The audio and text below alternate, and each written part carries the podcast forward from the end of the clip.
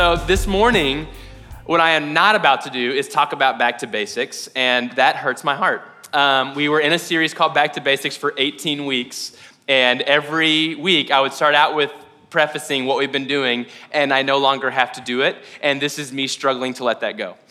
Literally last week, we recapped Back to Basics, where we talked about all these basic Christian practices. We spent a week talking why we do them, and then a week talking how, and last week, we recapped it and finished up, and I was talking to my wife afterward and was like, I'm so sad, because Back to Basics was awesome. It went so well, and I just want to name that. Like, the Lord, seriously, y'all, I know it's church, so we typically say things like this, but seriously, God was at work.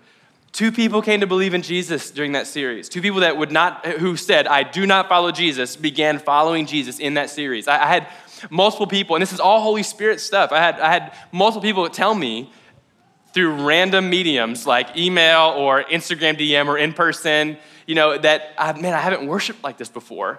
I really was not a fan of church, but God, I've loved this. And I just want to note that that's not human stuff. That's God's stuff. And if you've been here, you know how that series was put on my heart. And it was definitely not because of me. I tripped and fell through the whole series, but the Holy Spirit was just present. And I just want to say in front of everyone, God, thank you for the work you did in Back to Basics. And that it's not even done. I think there's going to be a lot of fruit that's going to continue to come from that. And so anyway, thank you guys for participating. If you're new here and weren't for Back to Basics, so glad you're here. God's about to do something else, so let's see it. All right, new conversation today. I titled this teaching, Live Your Best Life. So if you're taking notes, that's the thing. I made a slide for it, didn't love the slide, so there's no slide. But it's called Live Your Best Life. It was like a stripped down, really modern. It was white with just black font, Live Your Best Life, and it felt very copy shoppy, and I didn't do it. So anyway, but a story about the teaching, Live Your Best Life. I've referenced this before, but I remember hearing about this interview with Tom Brady on a show called 60 Minutes. And it's just kind of where I sit down and have a one-on-one chit-chat with famous people, I guess. And Tom Brady was talking, and if you don't know who Tom Brady is, he is the quarterback for a football team, the New England Patriots. And whether you care about sports or not, the Super Bowl is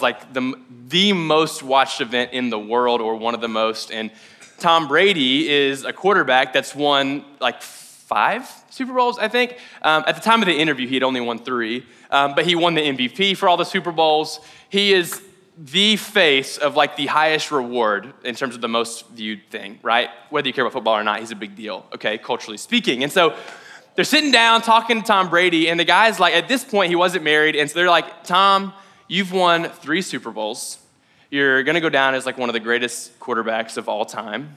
And if you care about that sort of thing, it's a big deal. And you're a multimillionaire, and you're known as the most eligible bachelor in the world.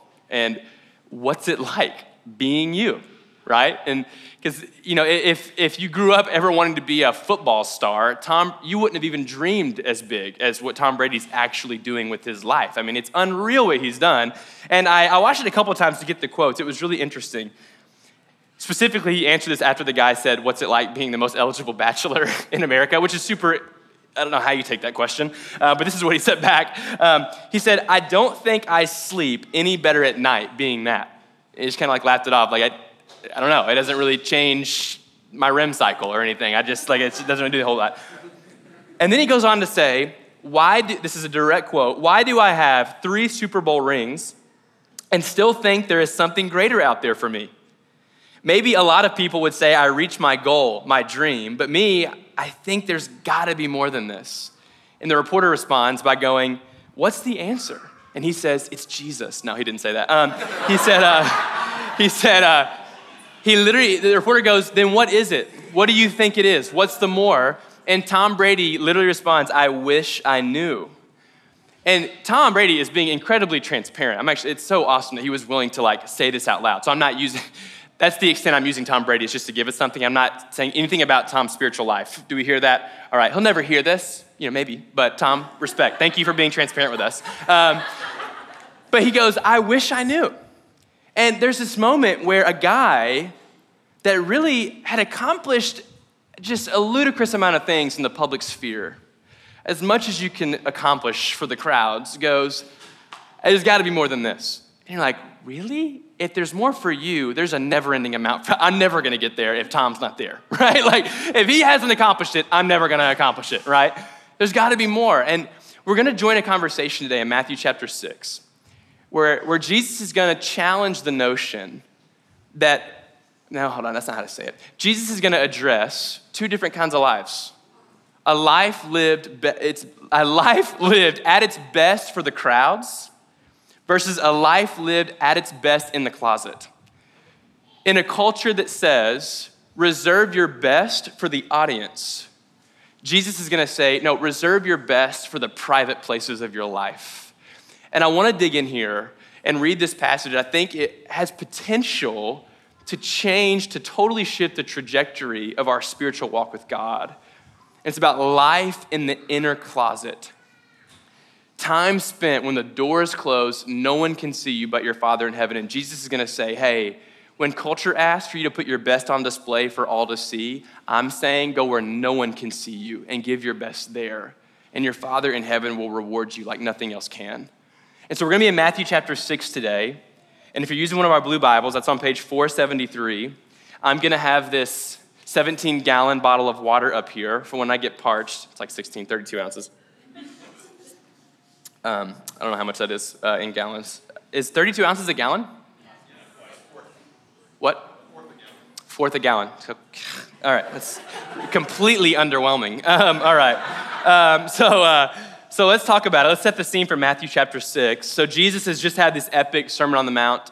It could have been all in one setting. It could have been multiple teachings. But either way, we're leaving behind Matthew 5. Where Jesus, if you've got a red letter Bible, it's all red where we're at right now.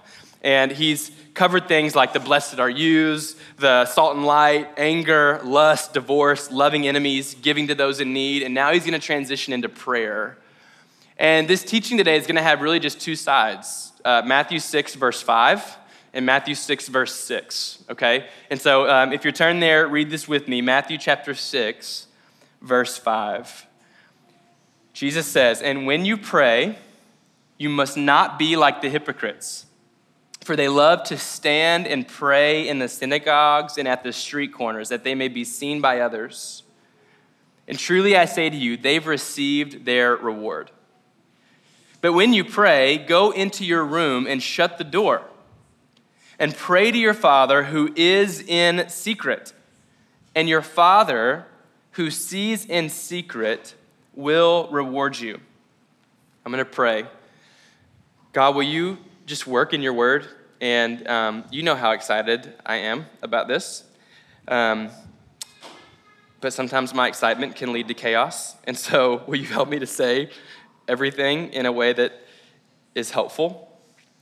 God, will you help our hearts, Lord? We have to do our own work to be open to what you have to say, but anywhere where there's room for your Holy Spirit to help our hearts hear and receive your words, Lord, help us, God. I pray, God, for just hope to be in this word. God, that this word today will give us hope in just the depth of relationship that's available with you. Thanks for loving us, for being attentive. In Jesus' name, amen.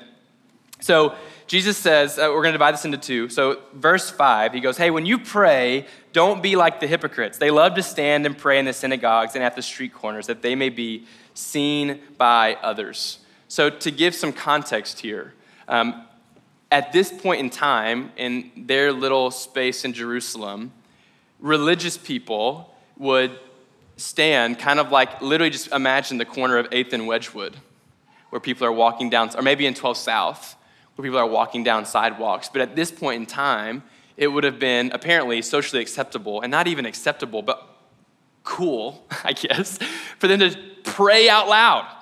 To pray really sick prayers. Like, have you ever heard a prayer that you were like, man, that was a good prayer? People had gotten really good at that. They had apparently made like a profession out of it. Like, man, if you need someone to pray in public, call on me. So these guys would pray in public, and it would be really awesome. And we even get insight in some of these prayers and other passages where they're like, man, thank you for making me and not them.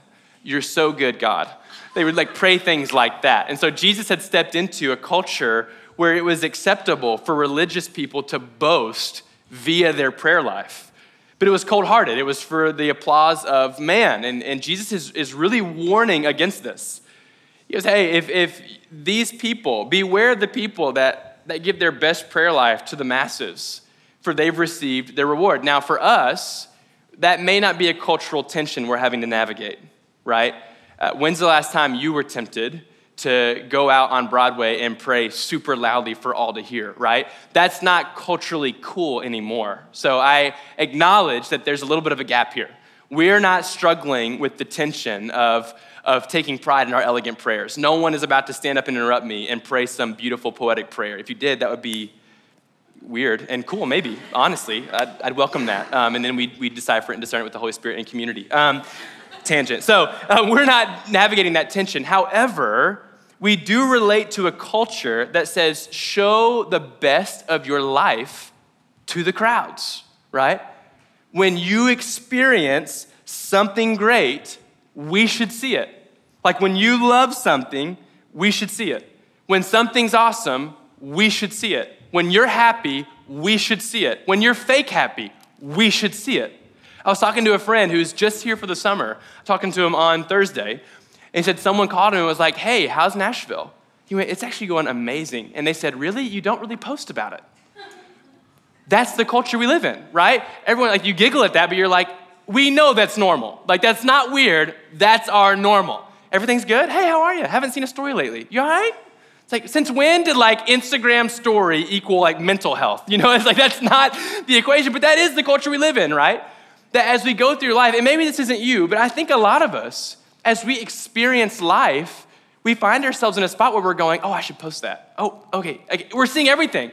I'll keep this very vague. I have people in my life that see their families through this lens. When the kid's doing something cute, when the relative's doing something, it's like, we got to show the world, right? And this is not an indictment on all of social media, although I could go there if I was in my flesh. But it is going, hey, beware.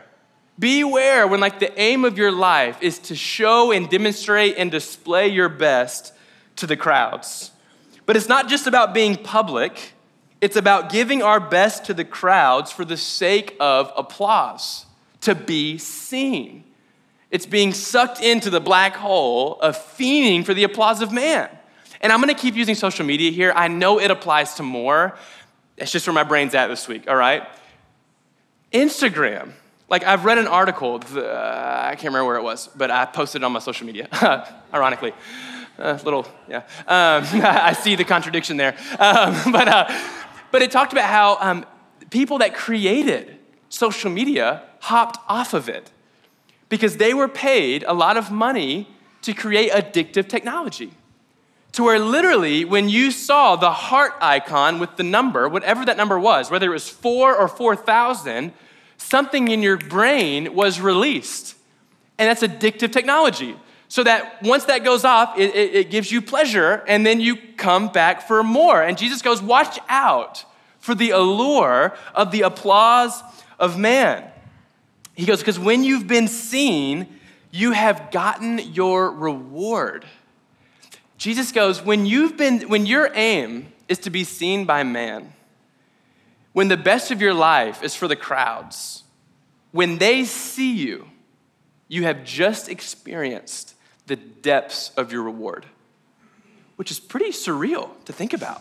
It's like, wait, just when they've seen me? Yeah. When they've seen you do the thing, like, you've experienced the depths of your reward. Have you ever had a moment where you experienced notoriety? On whatever scale, right? So notoriety for me is much different than notoriety for some other people, right? So notoriety for me is like, oh my goodness, my likes just hit triple digits for the first time ever, right? Some of you go, that's a ton. And some of you go, that is literally hilarious that you took pride in that moment, right? But notoriety is a sliding scale, right? But have you ever had a moment where you've experienced, like, the attention of man, the applause of man, where people have seen you and it felt pretty good? From my experience, you've either had just enough of it to want it again, or you've had a lot of it and realized it really doesn't do a whole lot, right? Like, we're in Nashville, right? So I'm friends with artists on different scales, but it really is the same story. You don't talk to an artist that goes, man, I love being on tour. The feeling of being barely known by everyone and not known at all by anyone close to me is amazing. I need more shallow relationships in my life. Give me bigger crowds so I can be known by no one in the midst of it, right? Like, no one is actually saying that, but isn't it easy to fall for the allure of the crowds? And Jesus goes, man, a life lived for the crowds, to be seen by them at all, that's the reward. Has anyone ever experienced this? Have you ever wished to be noticed by a lot of people, and then you had that moment where you were noticed, and then just like that, it went away, and you were like, huh, that's it, right?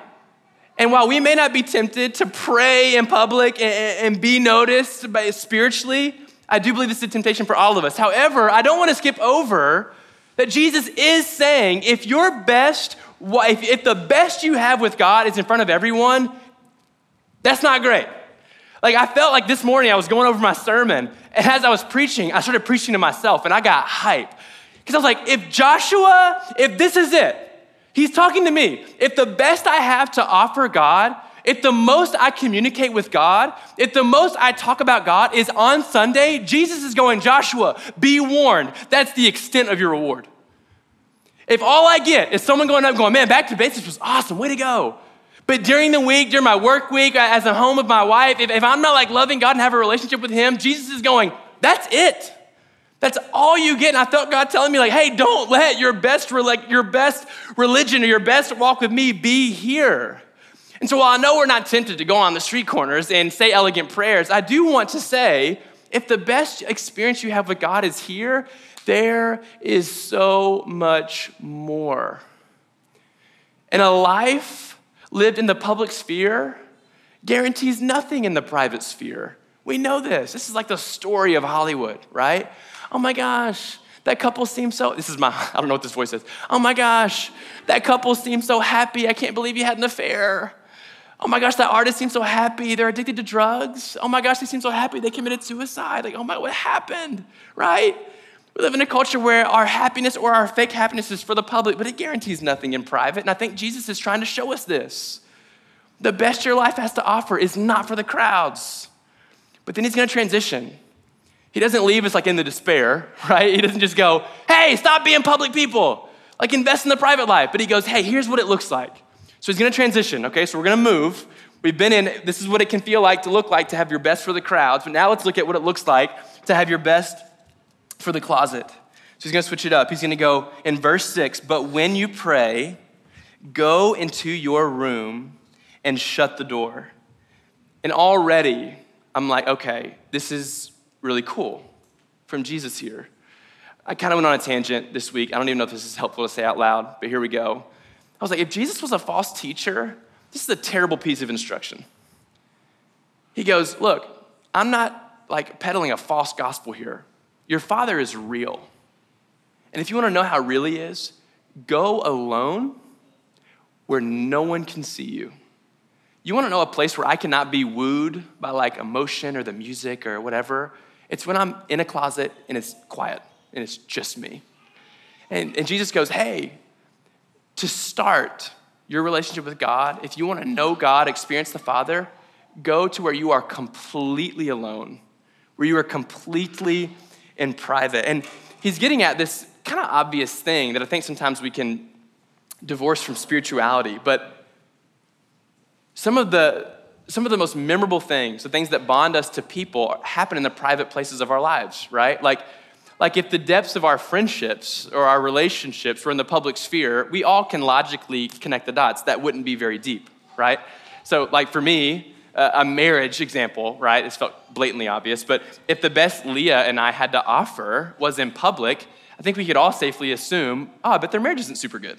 Because if you've ever even been in dating relationships, you know that the private places where really awesome things happen. That's where I get to see sides of Leah, both shallow and deep, that no one else gets to see. It's she gets to see shallow sides and deep sides of me that no one else gets to see. And it's those things, it's those private moments that no one's going to know about unless we choose to tell the story, which we're extrovert. We probably will tell you, but you weren't there for it, right? It was just Leah and I. And so, but there's moments in the private places where things are forged, things happen. It's the same thing with friendships. If you have a group of 10 friends, but you're only always just the 10 of you together, there's just chances are you don't get to have a lot of those like one-on-one vulnerable things that like really forge deep friendship. You know what I'm saying? Like it's in the private places. It's the same thing with music. I was talking to Will this week and he was talking about how he's on, I don't think this will embarrass you. Let me know. I'll take it out of the 11. He was talking about how he's been on tour and he had a show where everyone knew the words. Like he was like, oh my gosh. It's like the first time, right? The crowd like was singing his song with him and he was like, oh my gosh. But he was like, but that's not the thing. That's not where the magic happens. And he was like, you gotta be careful. You can't flip it and go, oh, I'm writing so the crowds will know my words, right? As an artist, I don't know this, but I'm assuming the magic happens in the private place where you're inspired to write something, right? That's your gift. That's one of the ways you communicate. And so the magic happens when he's alone in that room and he gets this like moment of inspiration, right? It's in the private places. And Jesus is going to say, it's the same thing with the Father.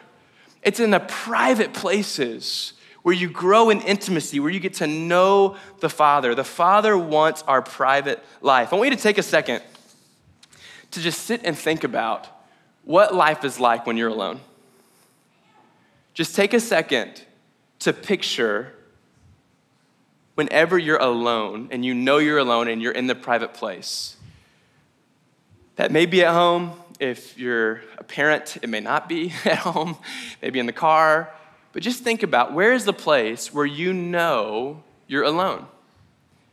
And I wonder what's happening there. What are the things when you're alone, what does your mind go to? What are some of the actions you go to? Now, for some of us, alone time is a very good thing and a positive thing. So I'm about to say some things that are heavier, but I know that alone time can also just be a good time where you just read a book. But I also know that sometimes alone time is where we feel our depression at the heaviest, where we feel addiction, where we feel darkness. I just want to name this. We live in a culture that goes, alone time is like our like place to live in darkness. To live in isolation. Alone time is where we hold all of our secrets that we're never gonna tell anyone else. And what I love about this passage is Jesus is giving us some insight. He wants to reshape for us what alone time can look like. For some of us, alone time is synonymous with loneliness, right? When we're alone, we are lonely. And logically, that makes sense, but Jesus goes, no, when you're alone, your Father is with you. Just like the song, he sees you, he knows you, and he wants to reward you. And I want to dig in here. He says, pray to your Father. I don't know if you know this, but this is like one of the greatest insights in Scripture. Jesus goes, when you're alone, you can actually talk to your Father in heaven. You can do that. You can talk, you can listen, you can sing, you can be with your Father. And he's not just saying this as a sweet anecdote. In Mark 1, at the beginning of his ministry, he goes away for 40 days and does what? What does he do? He prays for 40 days. Luke 5:16, anybody? He often slips away to what kind of places? Desolate. To what? To pray. This is, even if you haven't been here, you're gonna know the answers. In Mark chapter 14, when he's in the Garden of Gethsemane, what's he do right before he's arrested? He prays at the beginning, in the middle, at the end, at the heights, at the depths, Jesus alone with the Father. So he's not just saying this like as like a sweet metaphor. From experience, Jesus is saying, when you're alone, go with your Father. He sees you. He sees you in secret, and he will reward you. I want to break that down. God sees you. And what a gift it is to be seen. In an ever-moving city like Nashville, have you ever showed up to a crowd and felt unseen? Have you ever walked into a room of extroverts and you were the introvert peacemaker and you didn't know how to talk in that room? Shout out my wife. That's how I know that can happen. She's just too sweet. It's a good thing. I'm gonna keep talking in this voice and going on this tangent. No, I'm not. So let's get back to it. But have you ever walked into a room, into a church, and felt overlooked, unseen? Like, gosh, thinking about college, the first couple of weeks, you're trying to find the social club or whatever you call it, Christian or public school, like frat, sorority, social club, whatever it is, and just been like, wow, my hands are sweaty. This is awful. When will I feel noticed? But Jesus says, you're never more seen than when you're alone with your Father. When you talk to God, you are seen. You are noticed. The little things about you that you don't feel like anyone notices, the Father sees you for who you actually are. And I love how sweet it is to be seen. I love being seen. Not by I love doing this, but what I'm talking about is being seen by people I know love me is so fun. The other day, or this is actually a couple years ago. The other day, 2 years ago, I was jogging and it's like it was yesterday, but it wasn't. It was like 1,000 days ago. So I was jogging and I was running out of breath and I was just gassed, but I really wanted to finish this run. And I remember I pictured my dad. I have a very good relationship with my dad. And he was watching me in my head and he was saying like, come on, you got it. And I could cry right now. I really could. It's right up here, the tears are. But I remember going like, I remember just running so hard. It felt like I just like cranked it up like 10 levels because I just thought about what if my dad who loves me was watching me right now? And I just ran hard. And I just like in that moment, just something connected, like it's just powerful to be seen by people you love. And I just want you to know that no matter what your earthly relationships are like, when you're alone with the Father, you are seen by your greatest supporter. You are seen by someone who loves you. And how I know this, this isn't just a sweet thing I'm saying, because the next thing he says is your Father who sees you will what? Reward you. What kind of father rewards someone, right? What's the heart of a father who sees you in private, talking to him, and rewards you? I don't know what you come in with, what your picture of the inner closet life is, what it looks like to be alone talking to God, the things you've, no. Spiritual warfare, I'm telling you. Just kidding. I don't know what your understanding of God is or the things you feel when you start talking. If it feels like you're just talking to the ceiling, or if you're talking to a disappointed dad, your Father who sees you will reward you. That's a true picture of the Father. That's what Jesus says. And I want to look into this reward, this idea of reward, okay? A life cultivated in the inner closet will experience rewards that only God can give. And I believe this happens on some known levels and some unknown levels, and both are amazing. So on the known levels, this is just some things I nerded out about. I think there's more examples, but one of the known rewards of a life in private with the Father is relationship, genuine, reciprocal relationship. Another thing about my dad, we grew up going to Tennessee football games. I love Tennessee football because of that. I'm just so diehard and miserable because we're awful. And my favorite thing about Tennessee football games was kind of split in half. One was the game, but the other part was the fact that I had to be in the car with my dad for like 5 hours. And when you're in the car driving somewhere, you don't have a lot of options of what to do other than talk. And me and my dad had a great relationship. And so I just remember it just felt good to just be with my dad and just talk and listen and tell stories and whatever else. And I think sometimes we underestimate the power of just being in relationship with the Father. And I believe that a reward of the inner closet life is that you get to have reciprocal relationship with the Father. And I emphasize reciprocal because right now we're in a culture that goes, God loves you, God loves you, God loves you. And that is the message of the gospel. But also there is power when you love God. There's such power when you're not just going, you love me, but I love you too. I love you. There's so much power when you like come home at the end of the day and you've reserved this inner closet moment and you can go, God, I know you see me. I remember seasons where I doubted that with all of my heart.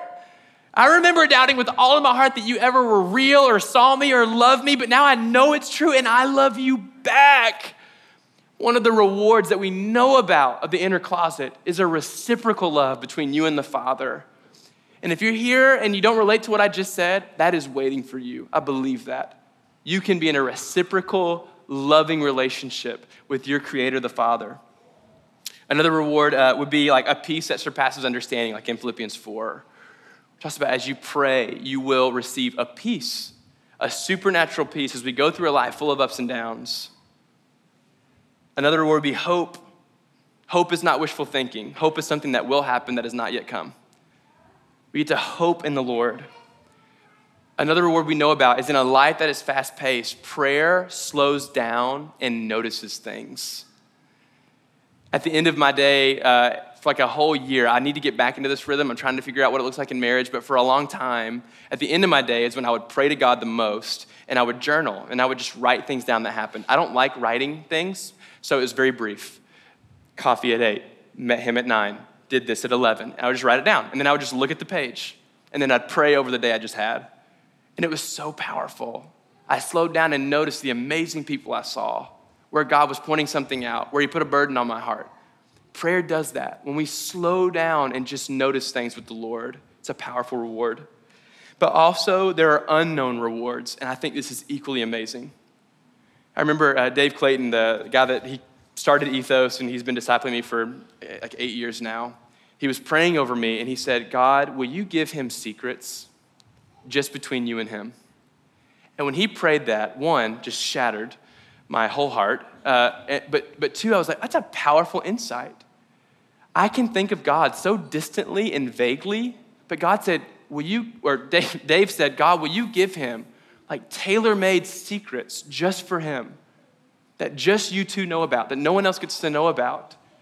And that shifted something in my heart. And I believe that there are secrets, and that's like a vague word, but there are secrets that are in store for just you and just God.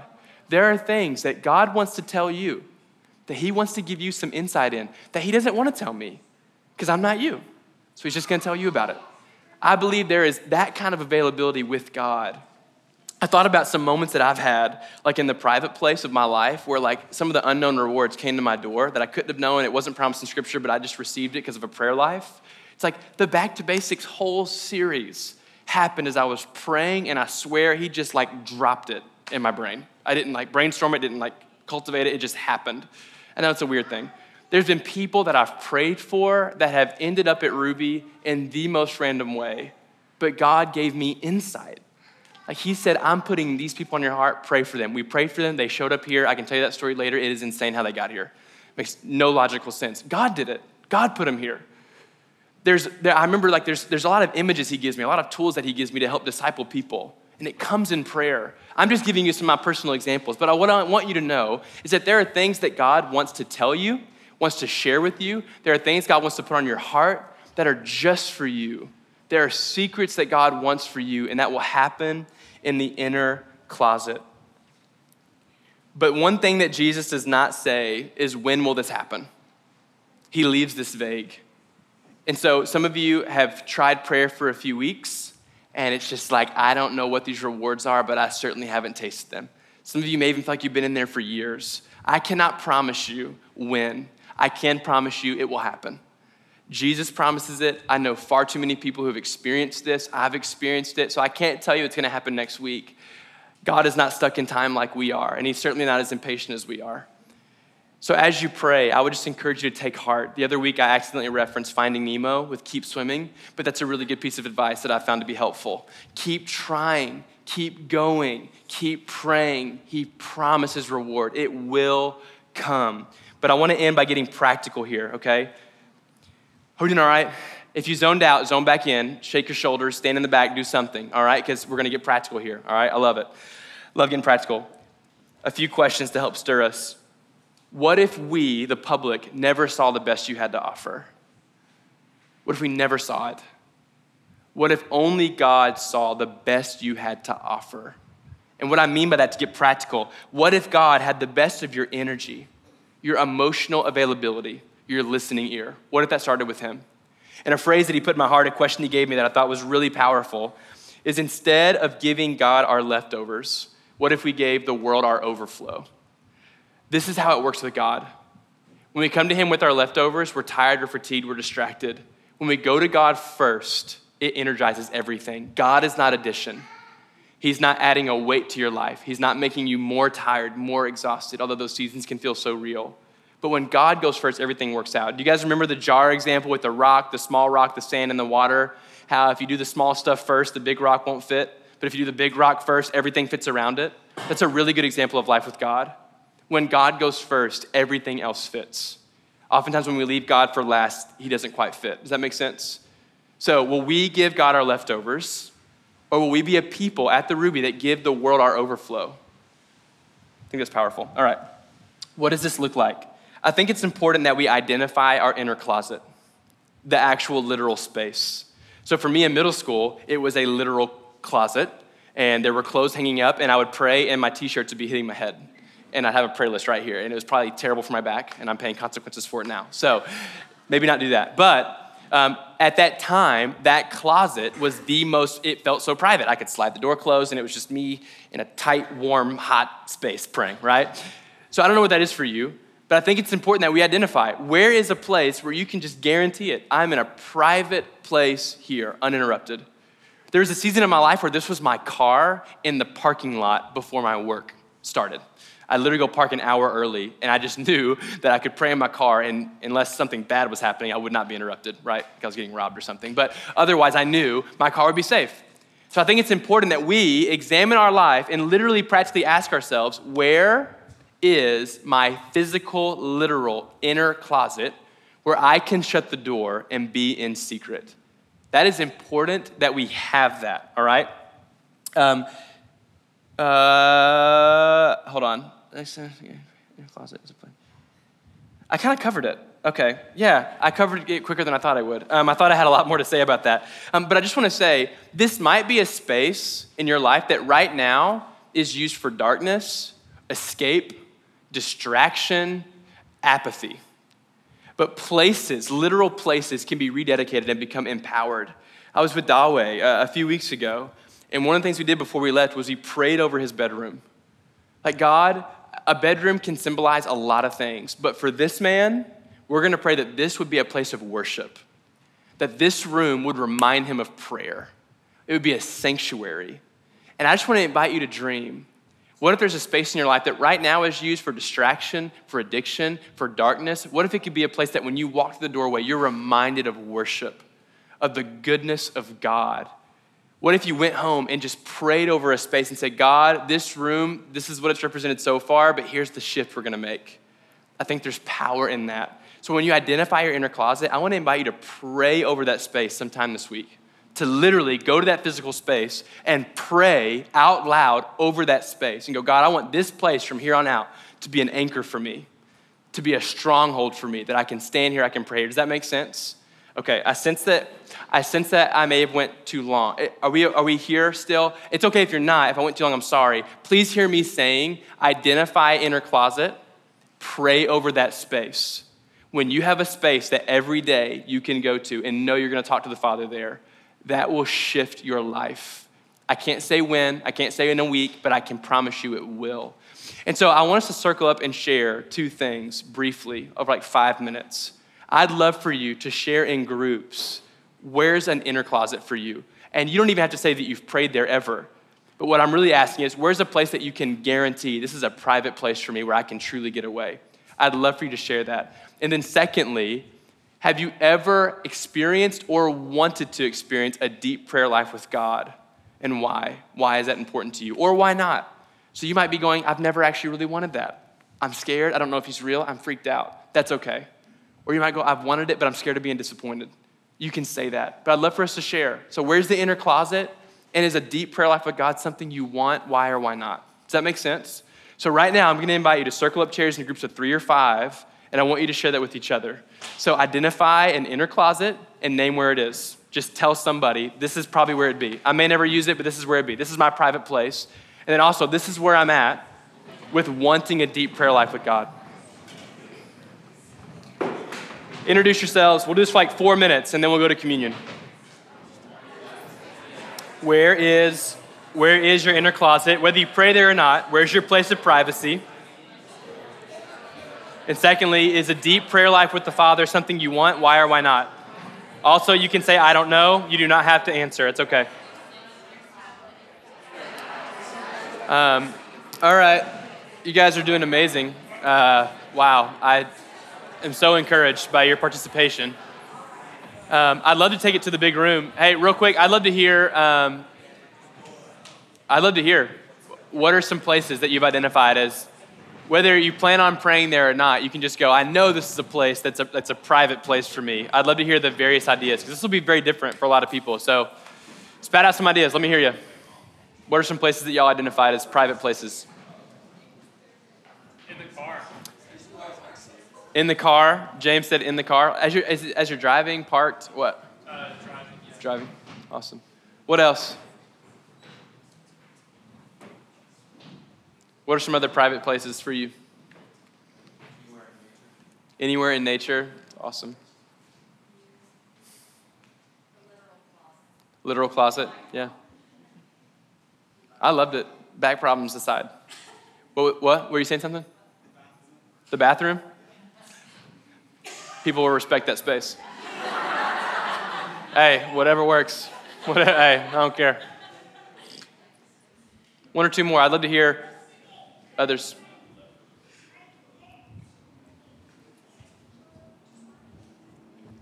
Did we nail it with car, bathroom, and bedroom, and closet? Did we get it? Nature?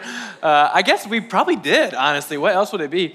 Also, I just want to share something from this week, just to give a testimony. I was able to gather with two of my brothers up here, Sam and Caleb. Sam texted me 2 weeks ago and was like, hey, I just want to get together and pray.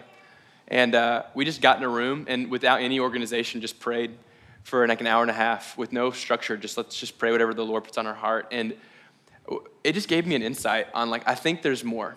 I think there's a lot more available. So to enter closet prayer life for you on your own, being with the Father, but also just if you need help jumpstarting your prayer life and just being with God, holler at a friend or two and go, what if we just hung out for an hour or two and just prayed however we felt led to pray?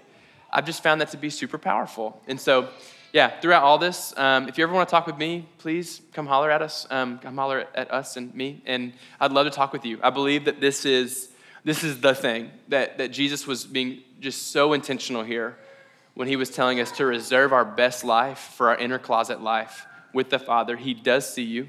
He does know you. He will reward you. If this church is a church of people that are in that inner closet going after the Father, we will bear fruit, 10 out of 10, every time. So we're gonna go grab communion together. If you haven't been here before, we invite anyone and everyone to join communion. We use communion to remember that God took on flesh. That's why we eat the bread. It reminds us that God took on flesh, but that he didn't just take on flesh, but we drink the cup to remember he shed his blood for us. And so when we take communion, we remember that God became man and offers us salvation through his death and resurrection. So that's how we do communion. So we can straighten our chairs up and then we can stand and exit toward the middle. Communion's at the front and at the back. And so wherever you're closest to, whatever corner you're closest to, head to that corner, grab communion. And I just invite you to pray. Pray thanksgiving to Jesus for the salvation that's in his name. Pray over your prayer life. God, what's my inner closet? What do you have for me there? Give me courage. Give me endurance. As you're grabbing communion, you can keep moving. I'm going to pray over you, but please keep walking. God, thank you for our church. Will you anoint our inner closets, Lord? I pray that every individual here will identify a place, a physical place, and God, that will be a place of commitment, that for the rest of this year, will we just be an inner closet people and trust you to cultivate something special in us. In Jesus' name, amen.